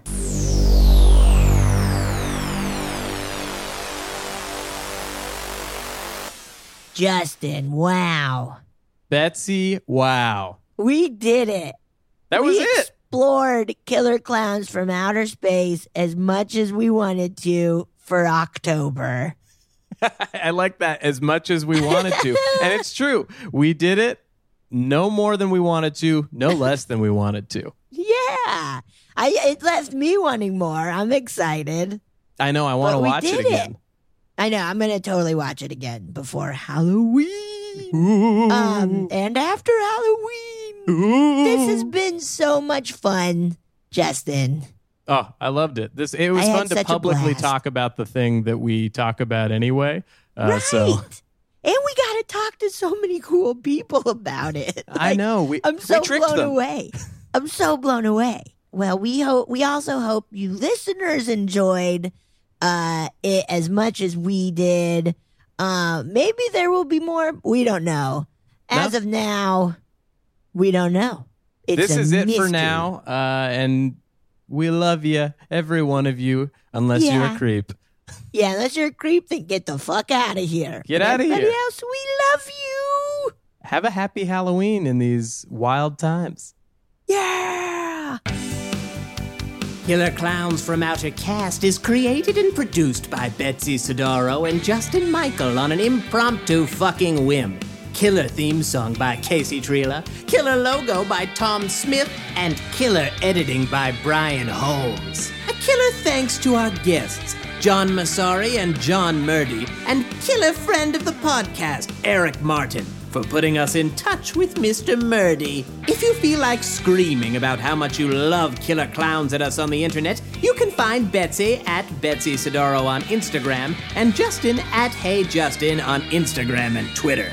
And if you think this podcast is to die for, rate and subscribe on Apple Podcasts, Spotify, or wherever you listen. And make sure to pass it along to all your killer friends. That's the end of the podcast, so thank you for listening. And watch the skies, because in space, no one can see you eat popcorn. Happy Halloween.